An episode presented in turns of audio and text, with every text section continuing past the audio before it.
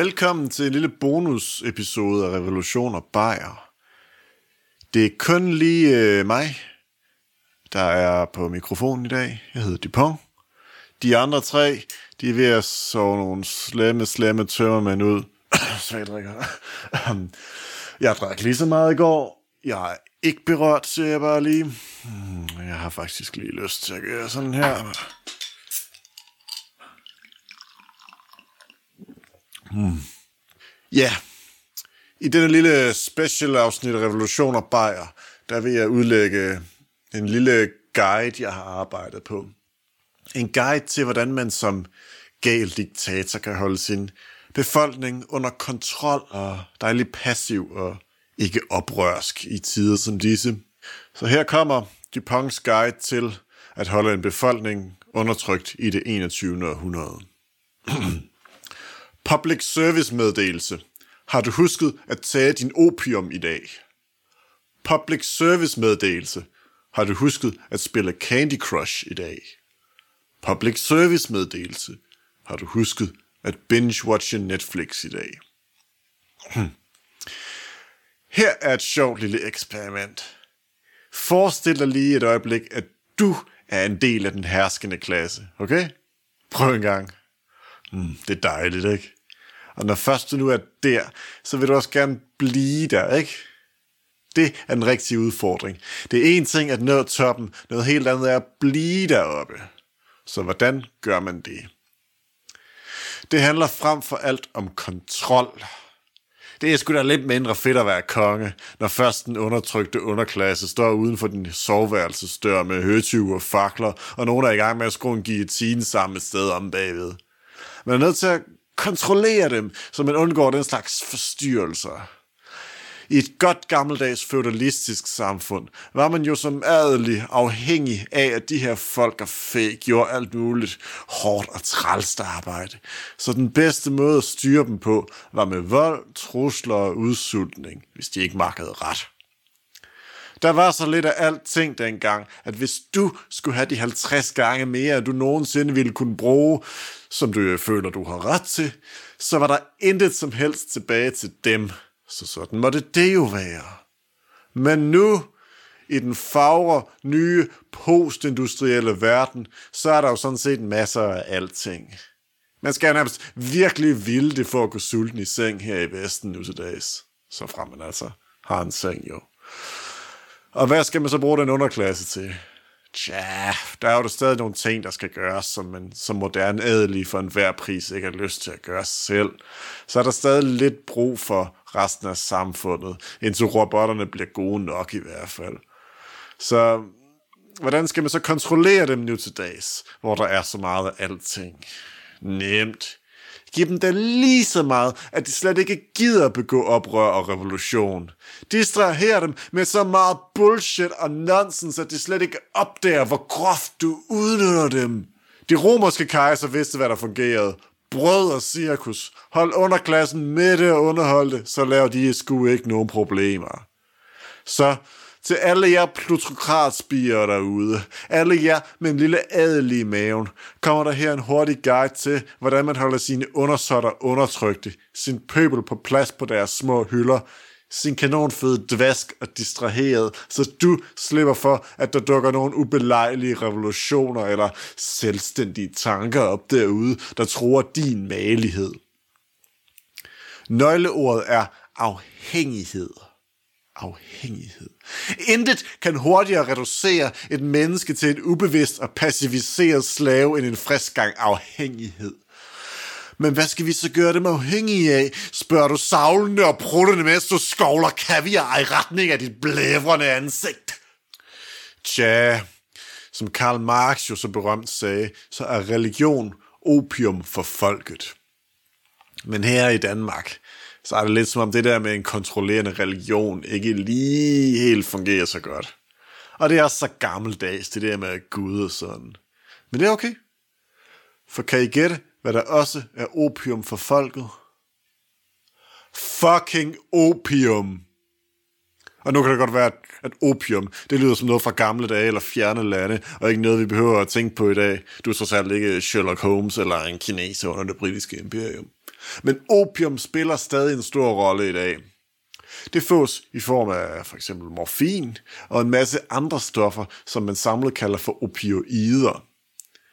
Lægerne udskriver recept på dem efter operationer eller i forbindelse med kroniske smerter.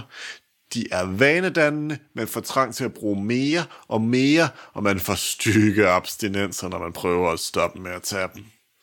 Hvis det lyder lidt som heroin, så er det fordi det basalt set er det. Bortset fra, at det her det er lovligt, og din læge fortæller dig, at du skal tage skidtet.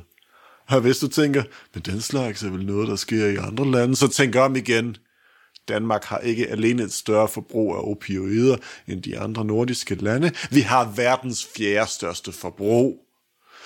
Hvis vi vil se et eksempel på, hvor galt det kan gå, kan vi kigge over andedammen til USA, der endelig har fundet et punkt, hvor de kan være number one in the motherfucking world. Afhængighed af lægeordineret bedøvelse. Når det griber om sig der, er det især fordi deres læger er ejet af en industri, hvis eksistensgrundlag er at sælge disse opioider.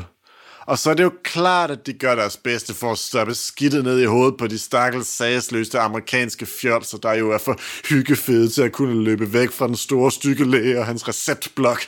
Det er svært at holde lægen fra døren, når det eneste æble i nærheden er det på din mobiltelefon.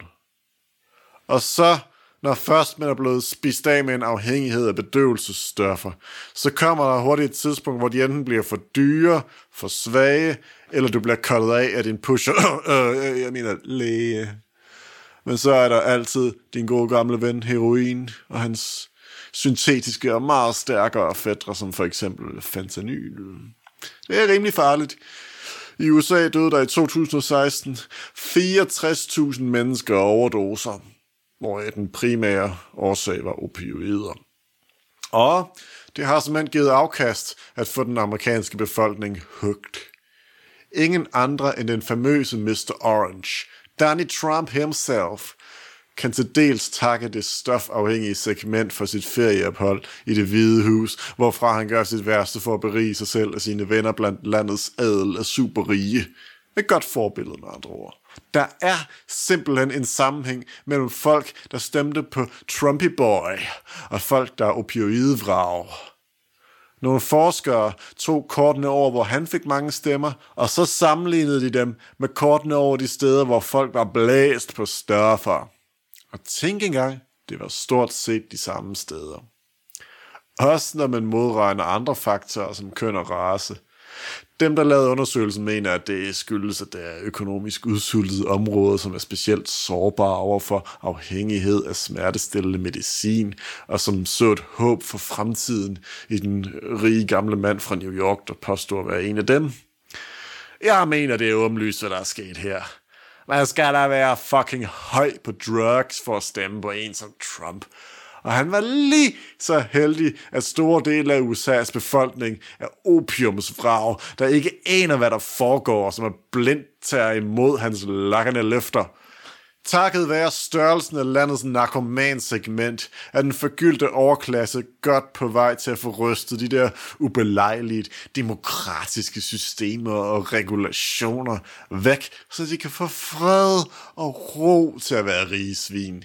Det viser, at vejen fremad er opioider og masser af dem. Her er USA jo, som sædvanligt kunne man bemærke, skrækscenariet. Men vi er godt på vej her i Europa. Misbrug stiger, og tit ender læger med at udskrive recepter på stoffer, fordi de ikke har tid og ressourcer til at have en ordentlig samtale med deres patienter. Det er simpelthen administrativt nemmere at gøre dem til narkomaner. Plus ens gode venner i medicinalindustrien tjener fedt på det, og så kan de jo give en lidt frønsegoder her og der. Det handler om at passe på hinanden, ikke? Og imens bliver en stadig større del af befolkningen bedøvet og passiv og dejligt nemme for politikerne at stjæle rettigheder fra. Alle vinder. Altså, I ved, bortset fra folket. Men, ja. Nå ja, så har vi da kontrol over en hel del af alle de beskidte folkemasser, der har begået den store synd ikke at være stinkende rige. Men vi kan gøre mere end det. Fordi for at folk bliver afhængige af stoffer, skal de først begynde at tage dem og så skal de finde ud af at skaffe flere og skrabe lommepenge sammen til at få nallerne i dem. Sikkert er besvær. Det lyder godt nok som hårdt arbejde at blive narkoman. Og hvad er nu? Mange af dem har slet ikke lyst til at blive narkomaner og strider imod, hvilket bare gør det hele det her projekt mere besværligt.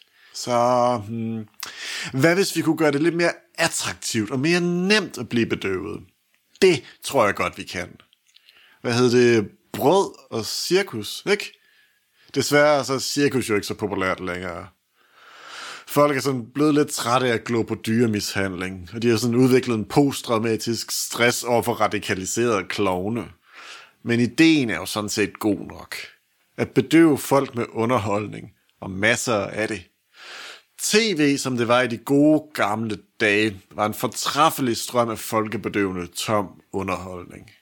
Bare tænd for det, og så flyder det løs som en vandhane. Problemet var bare, at det var det samme, der blev sendt ud til alle. Det meste, man kunne gøre, var at skifte rundt mellem de forskellige kanaler. Det dur jo ikke. Fordi for virkelig at fange folks opmærksomhed og holde dem klistret til skærmen, så de ikke tænker selvstændige tanker, så er man nødt til at vise dem hver især det, der allermest piger deres personlige nysgerrighed.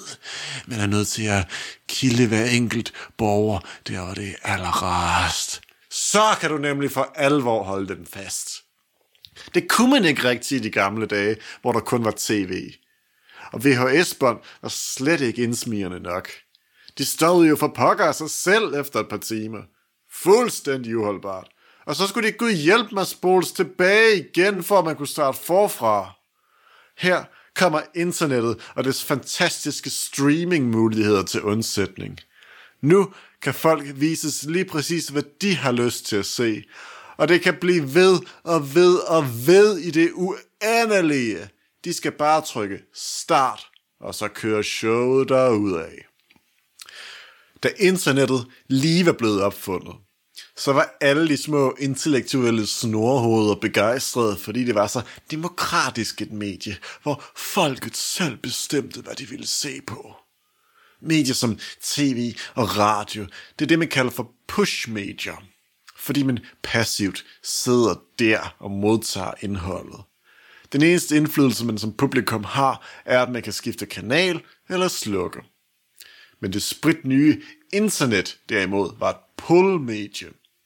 Man skulle selv opsøge og udvælge indholdet, og det mente de kloge hoveder ville gøre folket mere kritiske og bevidste om indholdets kvalitet. Hvis folk først fik muligheden for at vælge, mente de, så ville det gode og det lødige materiale jo selvfølgelig vinde frem i takt med, at folkeoplysningen og de demokratiske sensibiliteter tog befolkningen med storm.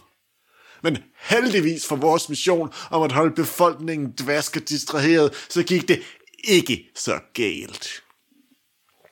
Den gammeldags tv-model gik efter laveste fællesnævner. Det handlede ikke om at lave de bedste udsendelser, men bare om at vise det, der ville få flest mulige folk til at se med så længe som muligt. På internettet var der frit valg på alle hylder. Men det gør det også bare besværligt. Det er da hårdt at skulle til at bladre rundt og træffe alle mulige selvstændige valg. Det gider man da ikke efter en lang dag på fiskemelsfabrikken. Der havde tv'et alligevel den fordel, at man kunne slappe af slukke for hjernen og lade nogle andre styre showet. Det var meget mere afslappende, da man bare kunne give afkald på kontrollen og bare tage imod. På internettet kunne man lige nå at finde en sjov video på YouTube med børn, der falder og slår sig. Men bedst, som man havde sat sig til rette og fået varmet de rustne lattermuskler op, så var videoen fandme over. Og så skulle man til at klikke og kigge og vælge igen. Hele tiden selvstændige valg, der skulle træffes. Sikkert er en ulidelig situation. Det kunne vi jo ikke have i længden. Hvordan skal befolkningen opnå den der dejlige, bedøvede og distraherede drømmetilstand, hvis de enten er nødt til at se ligegyldigt vrøvl, som prøver at tale til alle og ingen på samme tid, eller de skal til at tage stilling til en million valg hver femte minut og tænke helt vildt meget. Den elegante løsning, der kom på dette dilemma, var at gøre internettet mere pushy og lette den tunge byrde, det var selv at skulle vælge. Ved hjælp af smarte algoritmer fandt man ud af at kunne spore sig nøjagtigt ind på hver enkelt brugers personlige smag og vise dem kun det indhold, som man er sikker på vil underholde dem. Og så kan man jo bare blive ved med at vise dem indhold i en uendelighed. Med autoplay-funktionen er YouTube blevet ligesom en tv-kanal, der bare fosser dig ud af som en pivåben vandhane, men præcist tilpasset til lige præcis din smag. Bare læn dig tilbage og sluk for hjernen. Sider som Facebook og YouTube prioriterer lange videoer højere i deres algoritmer, fordi de er mere interesserede i, hvor lang tid en video er blevet set totalt, end hvor mange gange. Fordi jo mere tid du bruger på deres platform, jo stærkere et greb har de om din opmærksomhed, og jo flere reklamekroner kan de mælke dig for. Det handler om at holde folk fanget, så de ikke går over til konkurrenten, eller i aller, aller værste tilfælde slukker og går ud i virkeligheden og snakker med sådan nogle rigtige mennesker. Øh, det kan vi ikke have. De skulle nødt sådan få så friske og selvstændige idéer, vel? Øh, øh, ej, fej, fy dig, fej. Netflix, de er nogen, der især har forstået det der med at spore sig ind på folks smag, og så bare stop fodre dem med underholdning. Og hele verden sluger de mere og mere af folks opmærksomhed, og de har stor succes med at udkonkurrere det gammeldags tv-medie. Faktisk har 39% af danskerne et Netflix-abonnement. Og samtidig har konkurrenter som HBO og Viaplay hver 10-20% af befolkningen som abonnenter. Det er sgu ikke dårligt. Det er mange mennesker, som har koblet sig op til streaming narkotikaen. For så ikke fejl af dem, det er det erklærede mål for tjenester som Netflix at sluge så meget som muligt af din tid og opmærksomhed. Netflix indrømmer selv, at de nøje studerer præcis, hvordan de hurtigst og mest effektivt får folk hugt på deres serier. Og de har selvfølgelig en gratis prøvemåned, fordi som alle pusher ved, The first one's always free. Den her udvikling har lidt til, at folk i stigende grad binge-watcher. Altså, de ser mange afsnit af en serie i træk. Måske endda en hel sæson.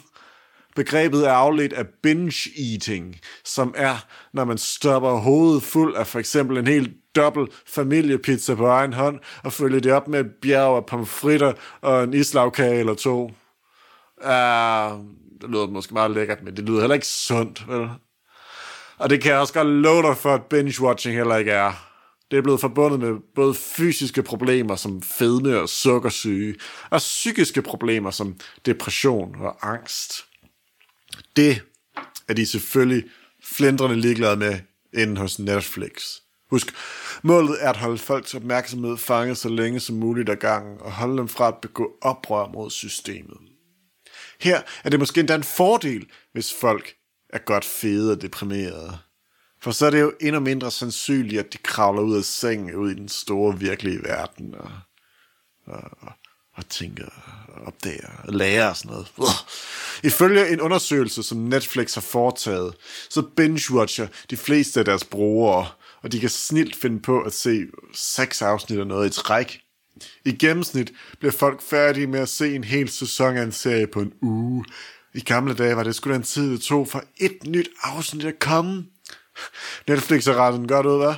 Hvis du selv har prøvet at Netflix at chille lidt med et par serier, så har du måske oplevet, hvor nemt det er at fortsætte med næste afsnit.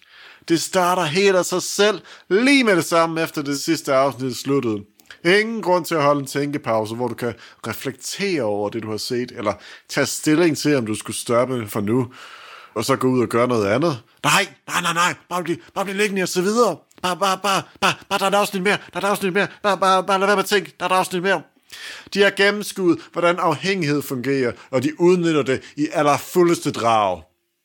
En forsker fra det amerikanske universitet Carnegie Mellon sammenligner den der tilfredsstillende fornemmelse af at starte et nyt afsnit med følelsen, en ryger for at fyre op for en ny smøg. Det er et fix, og ligesom en narkoman kan du få abstinenser og føler fysisk utilpas, hvis du ikke får et hit af dit drug.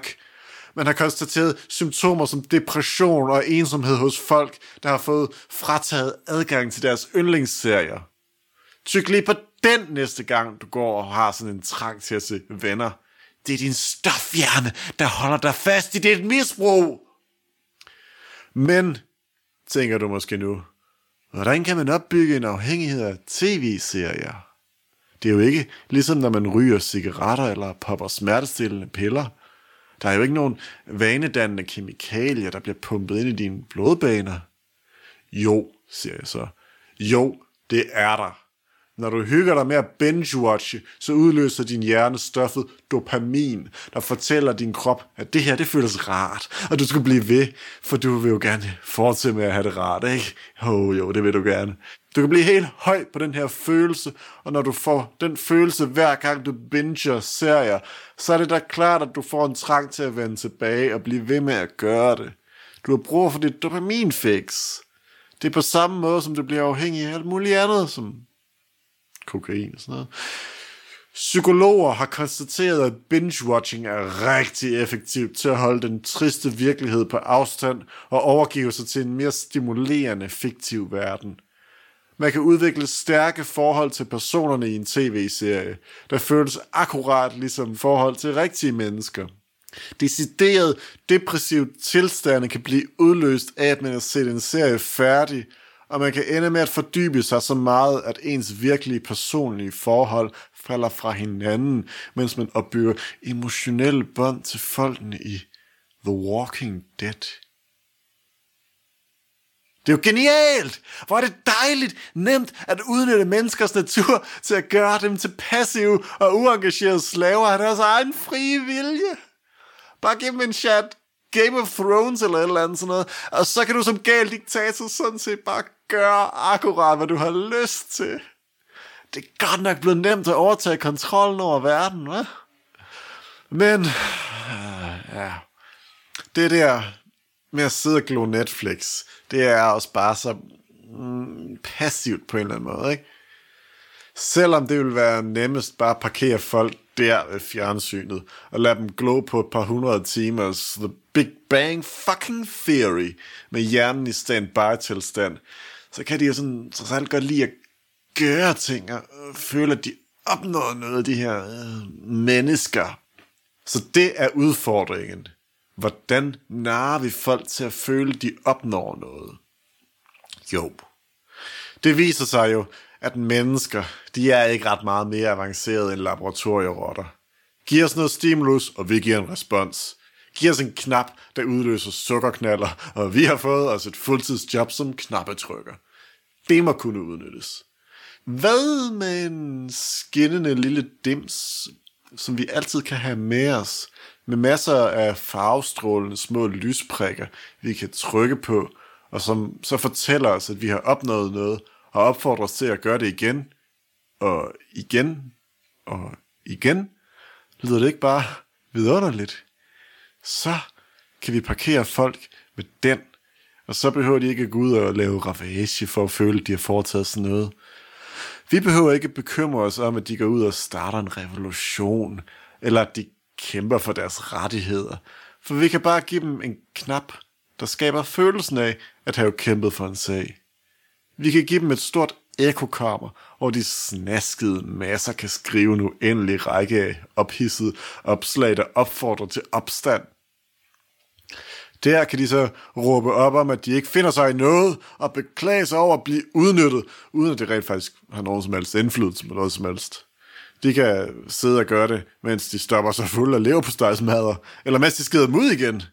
De kan beklage sig om, hvordan vi udnytter dem, og så har de fået det ud af systemet, og de kan tage den næste dosis opium og hoppe ombord i en spritny sæson af whatever hjernebedøvelse Netflix har på programmet i dag, for så fortjener I sgu da en pause efter al den frihedskamp og demokratisk ansvarlighed. Det er en rigtig smart måde at kontrollere sin befolkning på.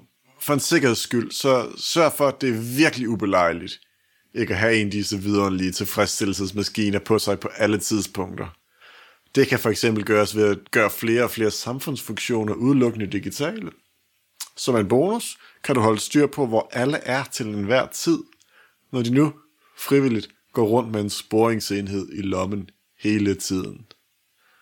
Ja, din iPhone, eller Samsung Galaxy, eller Huawei, eller hvad det nu end er, du slæber rundt på, er et meget nyttigt våben i kamp for at holde befolkningen distraheret. Blandt dem, der har slået sig op på at udnytte dette våben, er Facebook en af de allermest succesfulde. Folk bruger timevis der hver eneste dag, og det er ikke tilfældigt.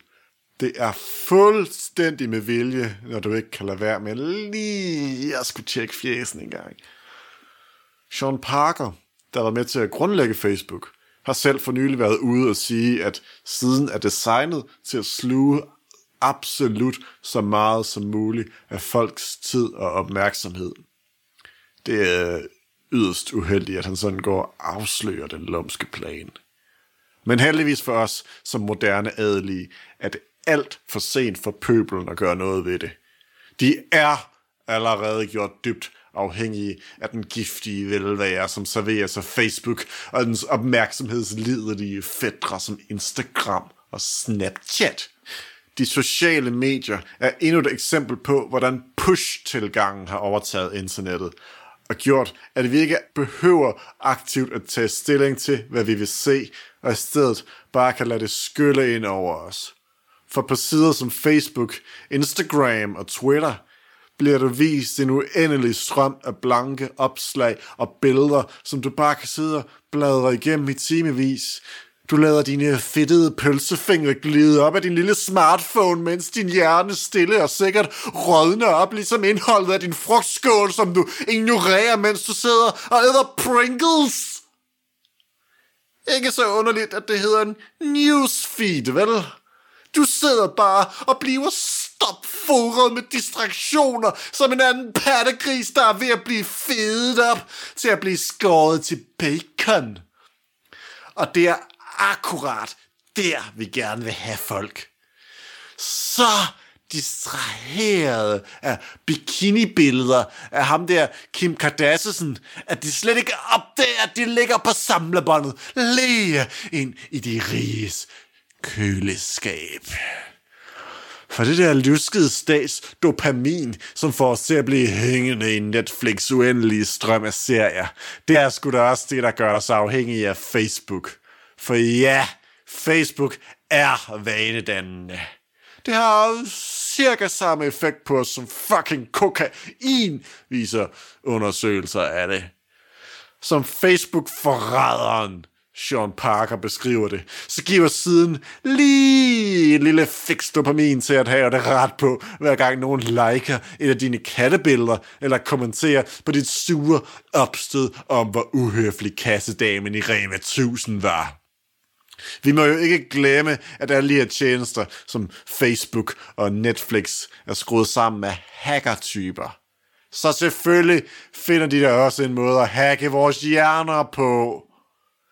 Den her lille kreds af folk, der har lavet de her sider, har fundet en måde at få direkte kontrol over milliarder af menneskers liv.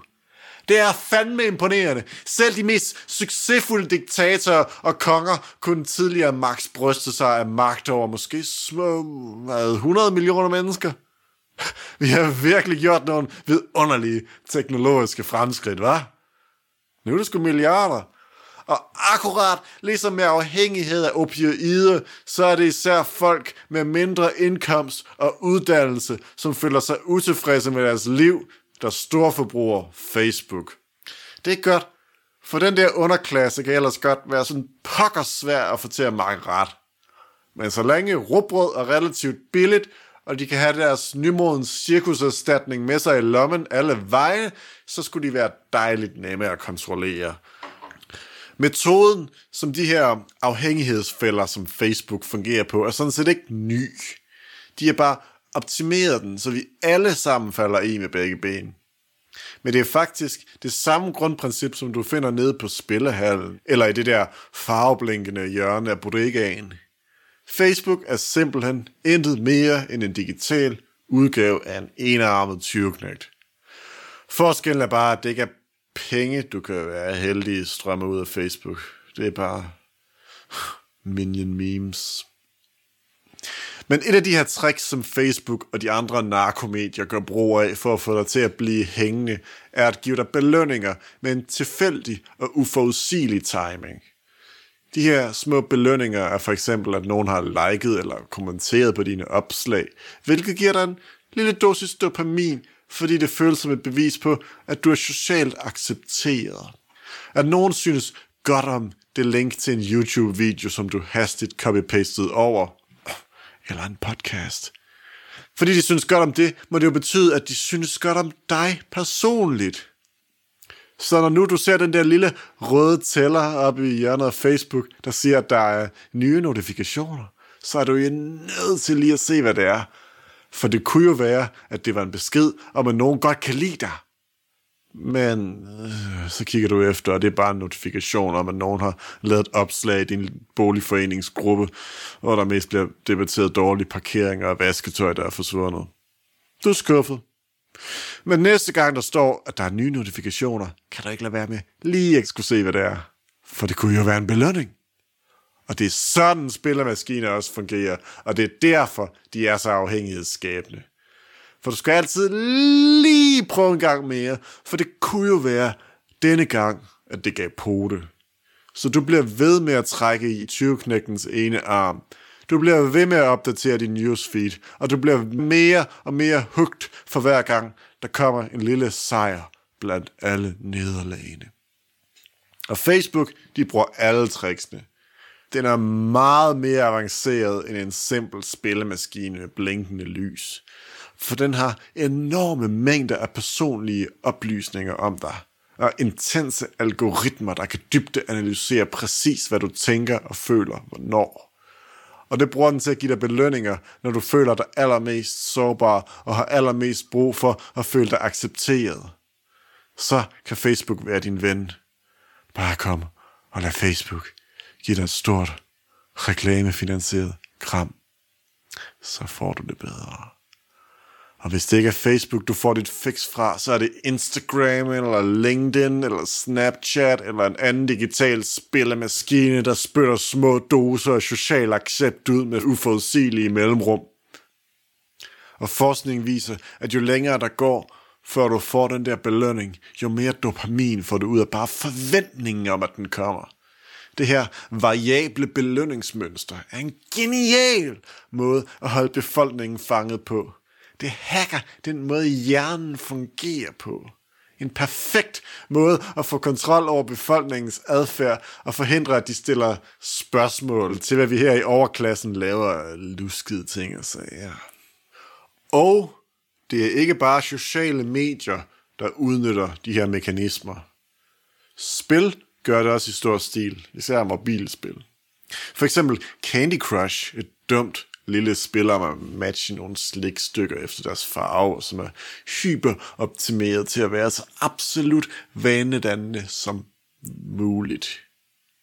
Her kan vi se mekanismerne i fuld blomst. For eksempel så er det let i starten, så du får konstante dopaminfix i dine tidlige baner, men så bliver det gradvist mere og mere svært, og dine fix bliver sjældnere og sjældnere, hvilket gør, at du længes mere og mere efter dem.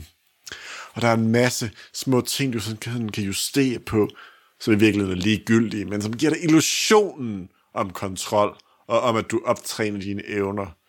Og det er også et klassisk træk til at opretholde gambling-afhængighed. Og så spillet altid lige ved hånden på din mobil. Det er let at hoppe ind i, det tager tankerne væk fra virkeligheden, stresser jag, og det giver dig masser af farvestrålende positiv feedback – alt sammen smarte, smarte tricks til at skabe afhængighed. Og hvad får udviklerne så ud af din afhængighed? Penge. Ganske simpelt. Penge. Vil du have flere baner og power-ups? Boom.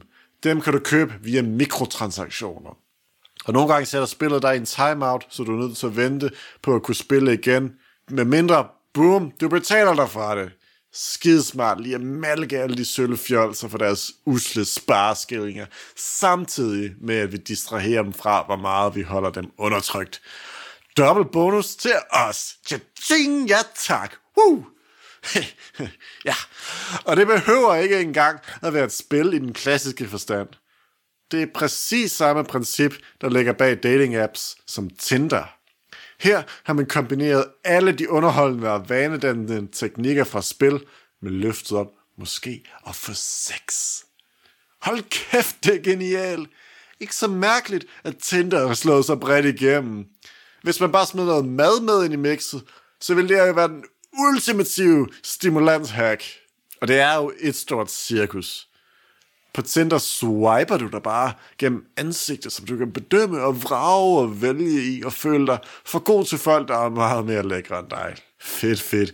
Her bruger de også det der variable belønningsmønster til at styre, hvor tit du bliver vist nogen, du rent faktisk vil være interesseret i, så dine dopamindoser kan blive kontrolleret og optimeret. Og selvfølgelig har det gjort, ligesom ved de vanedannende spil, og profitmaksimeret. Det er det store ord. Profitmaksimeret. Så hvis man vil have alle de lækre funktioner og undgå trælse behovsudsættelser, så kan man abonnere på Tinder Plus og få et endnu bedre fix til sit Tinder Drug. Ja. Og på den måde tror jeg, vi er ved at have en ret god kontrol over pøbelen her. Synes du ikke det? Vi sørger for at gøre så mange som muligt afhængige af opioider, der gør dem bedøvet og dvaske og mentalt fraværende. De stoffer koster os en del penge, så vi kan sørge for at tage en god portion af den smule økonomiske midler, som de her stakkels fjolser har at gøre godt med. Og til alle dem, der ikke vil tage deciderede bedøvelsesmidler, har vi en overflod af non-stop underholdningsprogrammer, der holder dem limet til deres forskellige skærme, og som holder dem på god afstand af den virkelige verden. Og til hver gang, de bliver restløse over bare at ligge og flade den, og får lyst til rent faktisk at øh, foretage sig noget, så har vi apps og spil, de kan sidde og, øh, sidde og trykke på, så de får følelsen af at opnå noget og være gode til noget. Hver gang de føler sig deprimeret over deres triste tilværelse som lønslaver og kanonføde, så kan de få sig et boost og et fix dopamin ved at høste likes, trykke på virtuel slik, eller swipe, swipe løs på nogle frække fjes. Altid distraheret, altid på jagt efter næste dosis tom tilfredsstillelse, altid undertrykt og magtesløs. Der er så mange fordele i at holde folkemasserne fast i deres små afhængigheder. For det første er det helt dumt, hvor profitabelt det er, mand. I vil ikke fatte det. Vi kan tjene penge på at sælge smertestillende stoffer, adgang til strømme af underholdning og ekstra funktioner og bonusser i gamblingagtige apps. Og så på vejen indsamler vi store mængder af data om folk, som vi så kan bruge til at holde dem bedre fast og til at sælge ekstremt målrettede reklamer, der taler så direkte til hver enkelt person, som på nogen måde muligt. Velkommen til opmærksomhedsindustrien. Woo! Det er ikke længere bare folkemassernes arbejdskraft, vi er interesseret i at udnytte. Nu malker vi selve deres opmærksomhed og deres selvværd, og så laver vi det om til profit. Det er dejligt. Og Facebook, de skulle da ligeglade med, hvem de sælger deres reklametjenester til. Så udover at tjene en fed skilling, så kan systemet også bruges til at manipulere folks verdensopfattelse og politiske holdninger. Det gør det dejligt nemt for diktatorspiger som os, eller Donny Trumpy, at tiltuske sig reel politisk magt, samt at få adgang til nogle lækre atombomber og kaste med.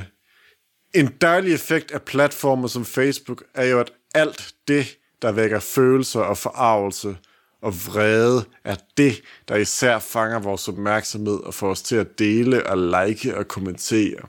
Så det har også den konsekvens, at nyhedsdækningen bliver mindre og mindre nuanceret og mere opmærksomhedsliderlig for at prøve at få fat i en smule af de der lækre reklamepenge. På den måde får folk dårligere nyheder og informationer, og bliver nemmere at holde fastlåst på deres plads, og de kan måske endda lokkes til at stemme direkte mod deres egne interesser. Perfekt! Og det bedste er, at det er især alle de unge, vi har sat kløerne i. Vi fanger børnenes opmærksomhed tidligt, så de aldrig vil kunne slippe ud af deres afhængighed på noget tidspunkt. Det er en integreret del af, hvem de er som mennesker. De nye generationer har aldrig kendt til en verden, hvor de ikke bliver spioneret på, analyseret og udnyttet af algoritmer designet til at stjæle så mange penge, opmærksomhed og fri vilje fra dem som muligt. De er fanget.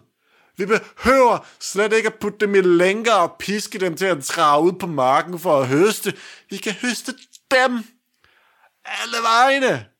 De slæber det rundt på deres telefon i lommen. Det tog måske et par tusind år, men os adelige, os superrige, har endelig fundet frem til den perfekte form for slaveri. Det var slet ikke brød og cirkus. Det var smertestillende medicin, Netflix og Facebook-notifikationer.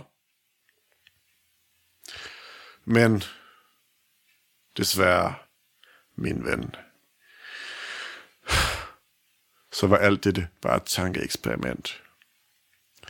Hverken du eller jeg hører i virkeligheden til den overklasse, der lever fedt på at udnytte de undertrykte folkemasser. Vi er de undertrykte folkemasser. Det er os, der spises af med billig underholdning og konstant distraktion. Men det er måske heller ikke så slemt i virkeligheden, vel? Vi har det da faktisk meget komfortabelt, ikke? Hmm, det er dejligt hyggeligt. Nå, hmm. det er tid til min medicin. Jeg har lige et par Facebook-notifikationer, jeg skal tjekke, og så lægger jeg mig til at se lidt Netflix og falde i en tung, dyb, drømmeløs søvn. Public service meddelelse. Har du husket at spille Candy Crush i dag? Public service meddelelse. Har du husket at binge-watche Netflix i dag? Public service meddelelse. Har du husket at tage din motherfucking opium i dag? Ja. Jamen, det var Duponts lille guide. Håber, I fik noget ud af den. Måske kan I derude i podcastland mm, bruge det til noget, hvis I en dag bliver adelige, eller rige, eller tilfældigvis opfinder den næste Facebook, eller Candy Crush. Mm. Oh.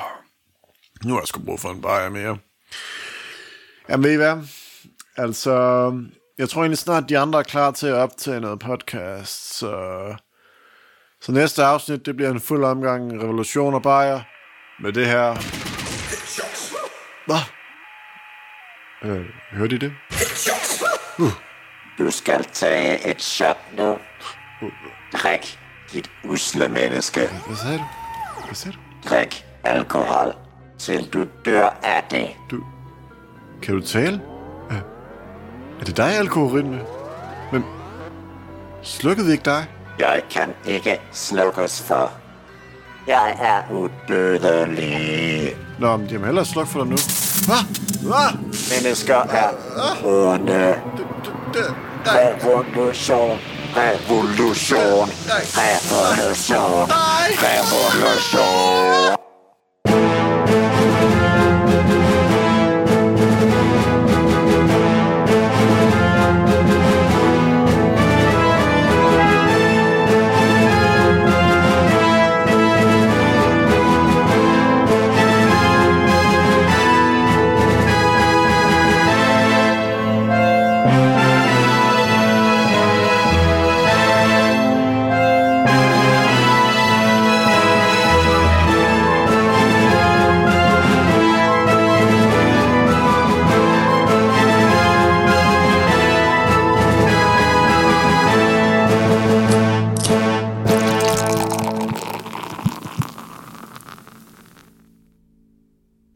Denne podcast er produceret af Månegal Media, et lille, uafhængigt mediekollektiv.